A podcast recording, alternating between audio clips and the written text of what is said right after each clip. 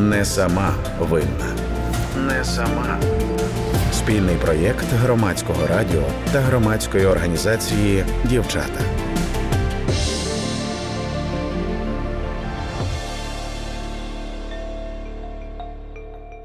Мені навіть коли ми розлучалися, я розказувала історію. Взагалі, моя історія це я відмовилася від імміграції на користь психічного здоров'я.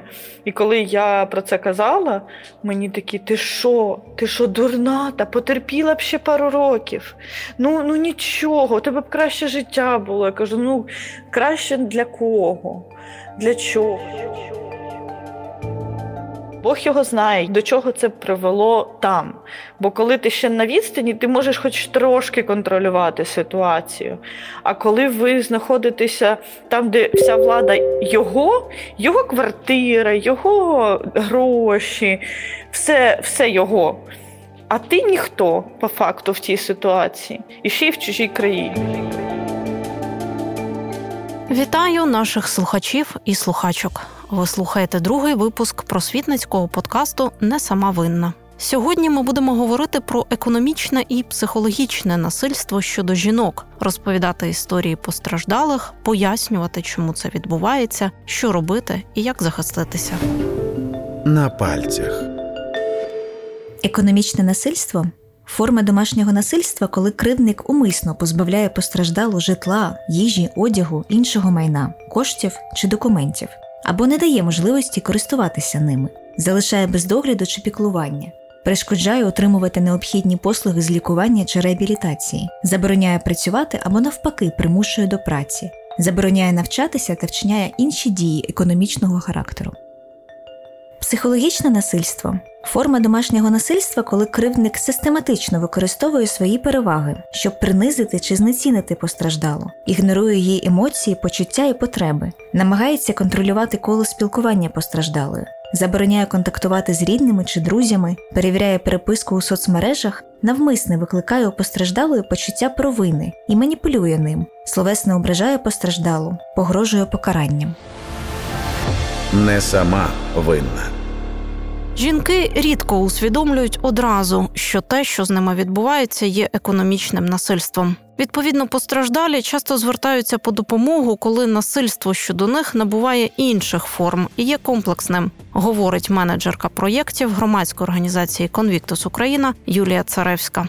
Рідко жінки звертаються особливо в притулки. Е, ті, які постраждали лише від економічного насильства, часто це насильство усвідомлюється останнім. Тобто, якщо ми бачимо та фізичні якісь прояви, жінка розуміє, що е, сексуальне насильство, фізичне, психологічне, від якого вона та має певні ознаки там і наслідки, то від економічного вона ну, списує часто це постраждала на спосіб життя і на ту парадигму життя, яка вже роками є в родині. Тому, от перше, як працювати, це дати жінці можливість заробляти вчитися, перекваліфікуватися, якщо треба. Е, І ну, щодо психологічного, це вже ж мати е, психологічний супровід, психотерапевтичний, якщо потрібно, супровід, тому що в дуже різних станах до нас потрапляють постраждалі. Е, іноді вже роками це ми як називаємо хронічне. Та таке було насильство, що жінка приходить в заклад або звертається за допомогою, повністю розчавлена психологічно.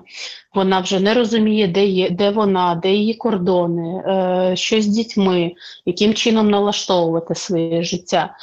І тут, коли вона е, ну, в цій ситуації знаходиться, що крім того, що вона психологічно е, дуже та, в поганому стані, в неї ще й немає жодної фінансової подушки, вона ніколи не працювала або працювала дуже давно ще до зустрічі з цим кривдником, вона просто е, починає перебувати в ще гіршому та стані, тому що тут уже йдеться не тільки про психологічне здоров'я, а й про базові потреби, які вона, на жаль, не може задовольнити ні для себе, ні для своєї сім'ї, для своїх дітей часто. Насправді кривник часто починає обмежувати і контролювати постраждалу ще від початку стосунків психологічно і економічно. Але в Україні суспільство традиційно трактувало таку поведінку як турботу і вияв любові, пояснює Юлія Царевська. Часто економічне насильство і психологічні такі утиски жінка на ранніх стадіях навіть залицянь може сприймати як е, частину турботи. І у нас дуже багато таких випадків, які потім через роки е, жінки е, вони опинялися з притулку, коли вони починали розповідати про свої стосунки. Це було про те, що він уже спочатку її контролював, спочатку обмежував її коло спілкування. Казав, що тобі не треба вчитися, тобі не треба працювати, я все забезпечу. І потрошки, ось ця ну, це, знаєте, це вікно можливостей для неї, воно закривалось, закривалось, закривалось, і він правда її забезпечував.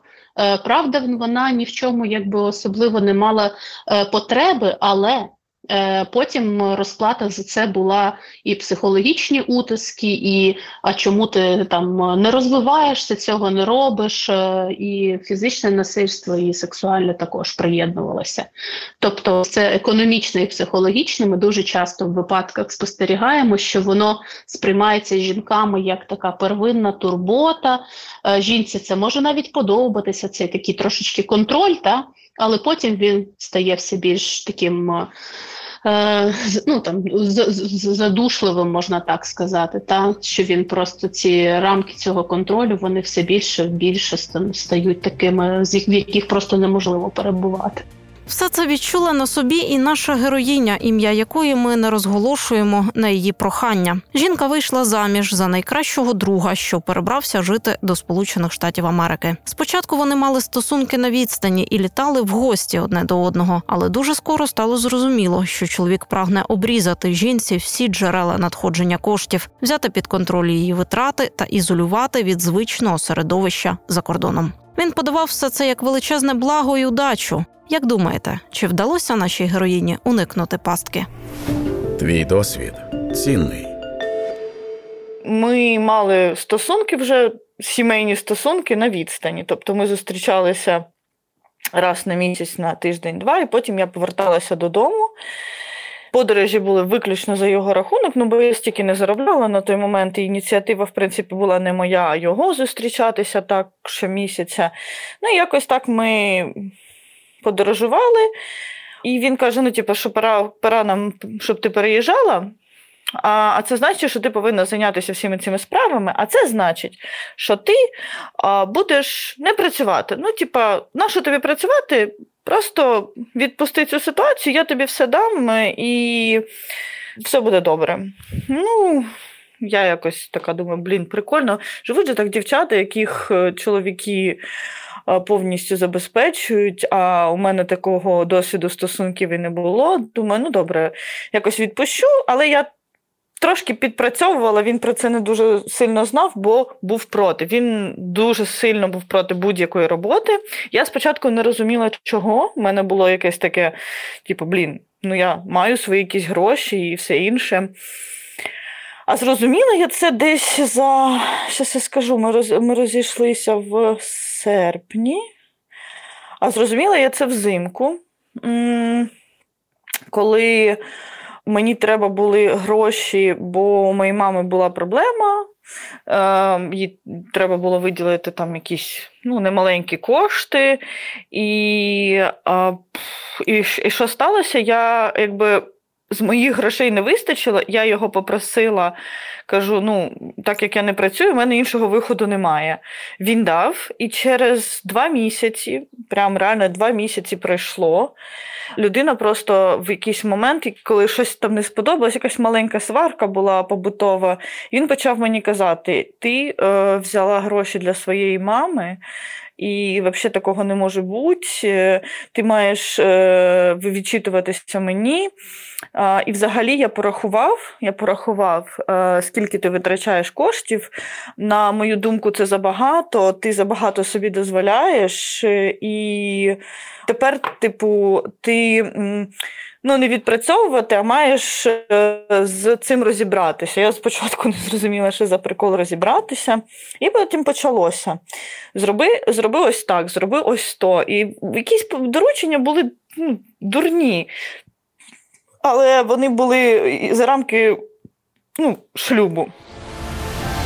Не сама винна. Останньою краплею було. Ми мали їхати в велику подорож, а паралельно я отримувала візу, яку, в принципі, не мала отримувати, бо ну, мені, в мене вже на той момент була імміграційна подача.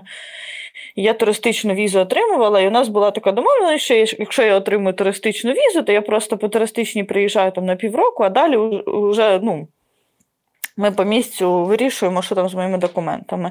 І паралельно у нас була дуже дорога подорож запланована на кілька тисяч доларів. Я отримую візу, і е, проходить буквально там тиждень, півтора, е, і він починає мене просто завалювати повідомленнями. а ти винна в тому, що ми втратили за цю подорож гроші. Ти мала, як то кажуть, ти мусила порішати е, з всіми рахунками, хоча я не маю доступу, це не мої рахунки були, не з моїх рахунків оплачувалися. І так продовжувалося два тижні. Поверни мені гроші, е, це твій бок, ти маєш щось з цим зробити. Ти вкрала у мене там гроші, я не отримав ну, типу, повернення за квиток е, і таке інше. Такі штуки були до цього, але вони були в маленькій формі, і ми завжди їх якось так устаканювали. А тут нічого не спрацювало, він просто кричав на мене в трубку. він слав мені в скайпі повідомлення, намагалася з ним поговорити. Він такий, ні, ти зараз коротше, збираєш речі, їдеш до мене, і ми тут коротше, це все рішаємо.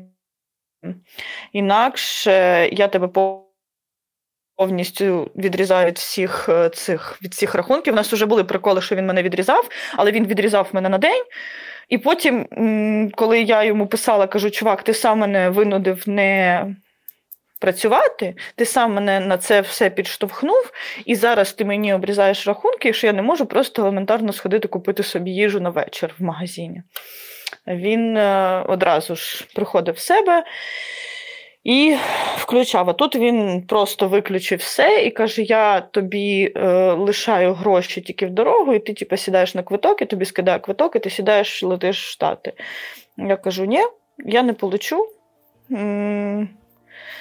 Я боюся, я не знаю, що там буде, і взагалі ти не в собі. І якось і з цього моменту у нас почався розлучення почалося, і він ще, е, благодаря його батькам, він ще не подав позов на мене за 30 тисяч доларів, які я нібито у нього вкрала. Коли психологічне та економічне насильство є тривалим, постраждала виходить з нього абсолютно не готовою до реалій окремого дорослого життя. Жінки, які звертаються по допомогу у шелтерах і притулках, вчаться елементарному, наприклад, готувати їжу і забезпечувати базові потреби, говорить менеджерка проєктів громадської організації Конвіктус Україна Юлія Царевська. Працюючи з постраждалими, особливо які ну, проживали та в закладах для тих, хто постраждав, ми бачимо часто, що жінка готує в нас свою першу страву, свій там перший борщ, грубо кажучи, і вона не те, що та не вміє заробляти. А е, часто в притулках перебувають жінки досить заможні, та які е, середнього і вищого достатку в сім'ях якби проживали, і про них хтось завжди піклувався.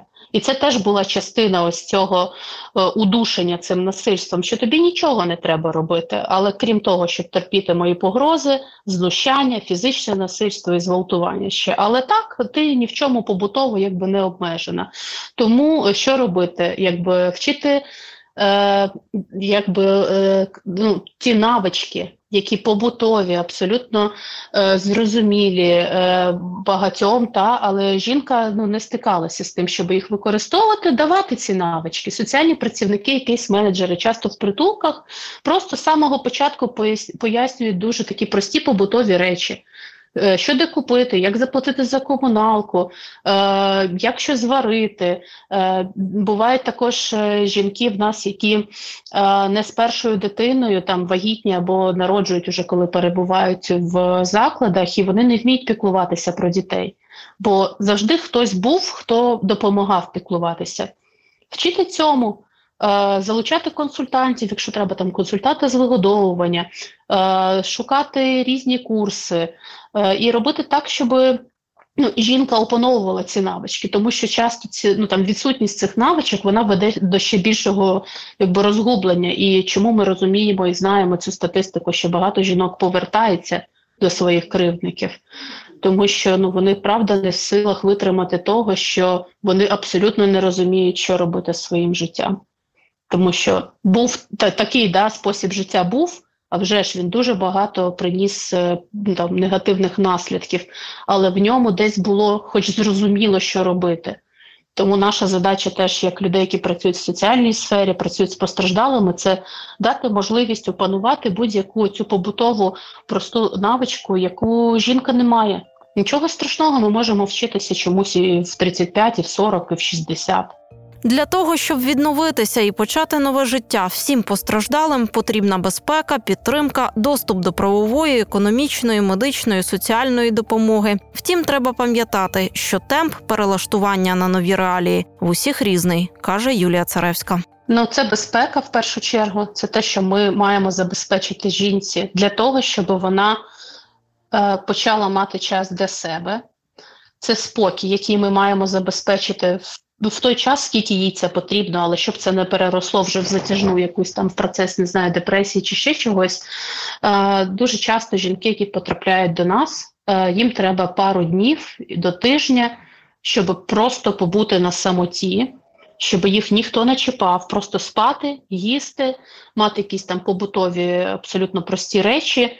Е, навіть не працювати перший там тиждень з психологом, крім першої кризової консультації.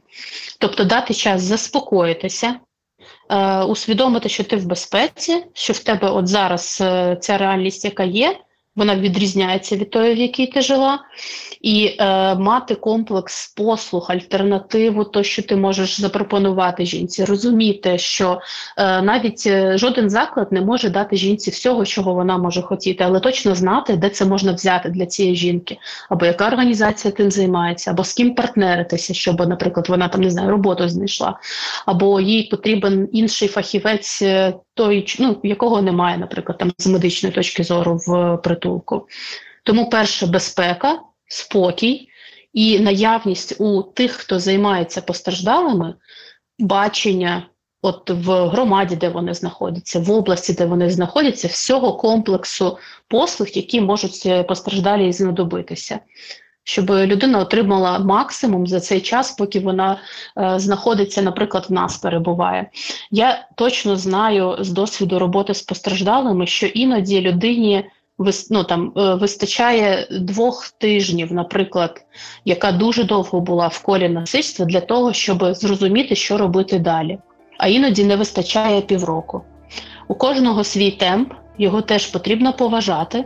Голова Асоціації жінок-юристок України Юрфем Христина Кіт говорить, що не всі жінки, які потерпають від психологічного чи економічного насильства, готові звертатися до правоохоронних органів і шукати допомоги юристів. Якщо говорити ем, Щодо доведення, е, насправді усі справи, які стосуються домашнього насильства, є складними в доведенні. Чому? Тому що, як правило, у більшості випадків е, ми не маємо такого джерела доказів, як свідків. Тобто у справах пов'язаних з домашнім насильством рідко ми будемо бачити і будемо мати свідків, які зможуть це доказати. Е, крім того, коли ми говоримо про психологічне домашнє насильство, яке проявляється в образах, е, приниженнях, е, постійному знеціненні, погрозах до постраждалої особи, це також складно довести, тому що потрібно ем, зазначити про завдання психологічної шкоди людині і про те, що ці ці дії призводять до певного певної загрози психологічному здоров'ю. Ось, якщо мова йде про Е, фізичне насильство, коли бо в нас також є різні види фізичного насильства. Є фізичне насильство, коли є тілесні ушкодження, то звичайно тоді проводиться судово медична експертиза. Яка е, підтверджує наявність тілесних ушкоджень, і тоді залишається нам доказати лише, що саме е, цей кривдник наніс ці тілесні ушкодження. Але є вид е, домашнього насильства фізичного, коли не обов'язково має бути завдано тілесних ушкоджень. Наприклад, людину тягли за руки, шарпали, штовхали. Це теж є завдання фізичної шкоди людині, але без тілесних ушкоджень. То, звичайно, в цьому випадку складно доводити. Е, Поліція і суд дивиться на докази. е, В сукупності, так тобто, чи це перший випадок, чи вже були попередні звернення, що говорить постраждала, що говорить кривник. Тому е, направду це складно, але можливо. Насправді ж економічне насильство є дуже поширеним в Україні видом домашнього насильства, пояснює Христина Кіт. Перше, варто звернути увагу, що ми говоримо про економічне насильство тоді, коли. Наприклад, постраждала особа є е, матеріально е, залежна від кривника, е, коли кривник, знаючи це, примусово позбавляє постраждалу особу їжі, одягу, наприклад, виганяє на вулицю, замикає двері, міняє замки, і людина не має доступу до житла. До речі, ем, це дуже поширені випадки є, особливо в моїй практиці, коли жінки звертаються з приводу того, що чоловік чи колишній чоловік просто виганяє її на вулицю серед ночі, дітей залишають в квартирі, закриває, забирає ключі, закриває квартиру, і жінка залишається на вулиці. Це вважається економічним видом насильства, навіть якщо е, власником цього житла є чоловік, а жінка просто там проживала. Це не має значення, тому що вона. Має там свої речі, вона має право користуватися як колишня дружина, тому це є видом одним з видів економічного насильства. Е, Також, коли людину позбавляють, забирають неї документи, е, які посвідчують особу. Це також часто ми бачимо такі випадки, коли просто ховають документи і не віддають, і людина не має до них доступу. Це є е, одним з видів економічного насильства. Або, наприклад, забороняють працювати. Часто, коли ми говоримо про постраждалих від домашнього насильства. Ми говоримо про вразливість, зокрема жінок, е, через те, що вони є економічно залежними, бо впродовж е, тривалого часу чоловіки або колишні чоловіки забороняли жінкам працювати. е, І внаслідок цього призвели до того, що вона є економічно залежною від, від нього, і це є одним з видів економічного насильства.